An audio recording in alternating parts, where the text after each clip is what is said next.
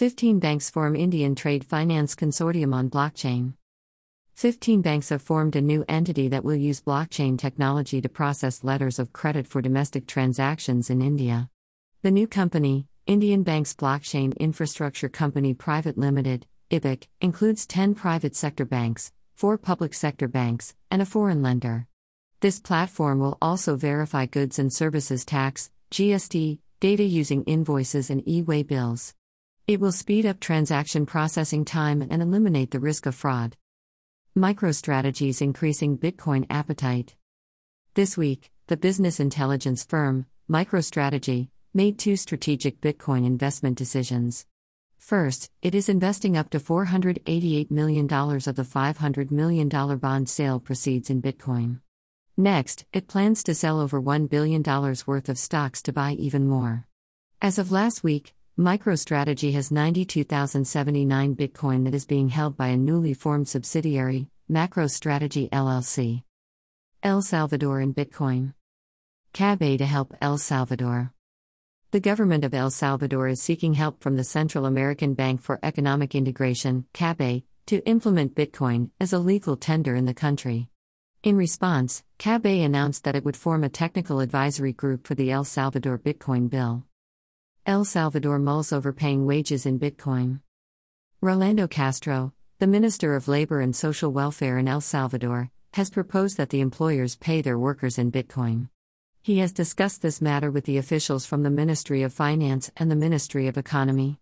It would, however, mean overhauling a two thousand one law that mandates that the salaries are only paid in U S dollars or Costa Rican colones.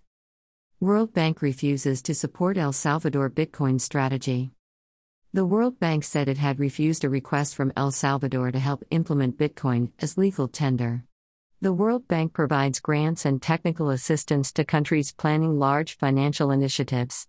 It has cited Bitcoin's lack of transparency and its environmental impact as reasons for its refusal. Tesla might accept Bitcoin. Tesla C E O Elon Musk tweeted earlier this week that when he sees a confirmation of reasonable, tilde fifty percent, clean energy usage in Bitcoin mining, Tesla would resume accepting Bitcoin payments. He further confirmed that Tesla had sold only ten percent of its Bitcoin holding to ensure that it can be liquidated easily without moving market. Crypto bank run. A crypto bank run of sorts caused Iron Finance's Titanium, Titan, token to crash from sixty-four dollars and four cents to near zero in twenty-four hours. According to Iron Finance's post-mortem report, a few big holders selling their Titan tokens led several panicked users to start redeeming Iron and selling their Titan. Iron Finance compared this situation to all bank account holders running to withdraw their money from the bank that would cause the bank to collapse.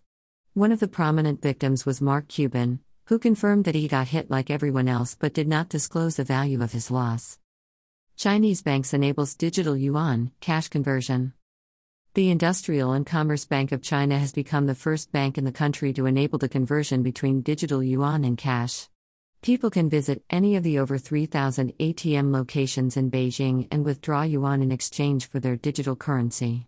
They can also deposit money and convert it into digital renminbi. Agricultural Bank of China, or AgBank, also has provided similar features at over ten A T Ms in Beijing. Chinese district trial C B D C wage payments. China's Xiong'an New Area is experimenting with using digital yuan to pay some workers. It is partnering with People's Bank of China, P B O C, and the Reform and Development Bureau of Xiong'an's Management Committee and using blockchain fund payment platform for the project. Indian government might favor crypto regulation instead of ban. The Indian government reportedly no longer plans to ban cryptocurrencies. Instead, it will most likely classify Bitcoin as an asset class. Moreover, a crypto regulatory bill may be up for discussion during the monsoon session of Parliament. Blockchain to stop forced labor goods. The Australian Senate's Foreign Affairs, Defence, and Trade Committee report recommends exploring blockchain technology to help prevent importing forced labor goods from Xinjiang Uyghur Autonomous Region and other parts of China. As per the committee, new technologies including blockchain can empower companies and governments to efficiently and effectively trace their supply chains. DeFi to crowdsource solar panels for Africa. Energy firm Energy Web has partnered with Pay As You Go, P A Y G, solar and mini-grid solutions provider N G Energy Access. Together, they will develop a decentralized finance, DeFi, system to provide crowdfunded loans for solar installations in Africa. The micro-investors who stake Energy Web tokens on this platform will earn returns on the money invested. Mark Cuban invests in decentralized climate marketplace. The billionaire investor, Mark Cuban, has joined D-Climate, a decentralized marketplace for climate data, as an investor and strategic advisor. Cuban's investment amount and its terms are, however, unknown at the moment. Sygnum Bank and DeFi. Sygnum Bank, based out of Switzerland, which already offers stablecoin services, is now launching custody and trading facilities for DeFi tokens. It plans to include Aave, Aragon, Curve, Synthetic, Uniswap, and one inch network tokens. Cross-border payments network on Algorand. Six Clovers, a fintech infrastructure provider, is launching a cross-border payments platform on Algorand blockchain. This network will use regulated stablecoins and enable banks, merchants, and payment providers to transact globally. The initiative is led by two former PayPal employees and one from Ripple. This launches Innovation Hub in Scandinavia? The Bank for International Settlements, B I S, launched an Innovation Hub in Scandinavia with four Nordic central banks, Denmark's National Bank, Central Bank of Iceland, Norges Bank, and Sveriges Riksbank. It will focus on C B D Cs, open finance, cybersecurity, and green finance. U S political parties and crypto. This week, U S Representative Maxine Waters, Democrat California, announced in a FinTech task force hearing that she is forming a working group that includes Democratic House members. She said that the group would engage with regulators and experts to understand the minimally regulated crypto industry better. Meanwhile, the Republicans' campaign arm will start accepting contributions in cryptocurrencies. The National Republican Congressional Committee, however, will convert the crypto donations into fiat using BitPay services. Docker changes its free tier policy to combat crypto mining exploits. Docker, the container-based continuous integration C, solution provider, announced some changes to its free tier offering to address the issue of illegal crypto mining activities. It stated that the auto-build feature that is often misused by malicious actors would not be offered as a part of its free services. Travala launches decentralized rental service. Travala dot com launched a decentralized vacation rental service, Travel. It is a network governed by house owners and guests together, via the Travel Decentralized Autonomous Organization, D A O. Payments are made with Travala's native T R V L token. Nornickel intends to teach investors about digital assets.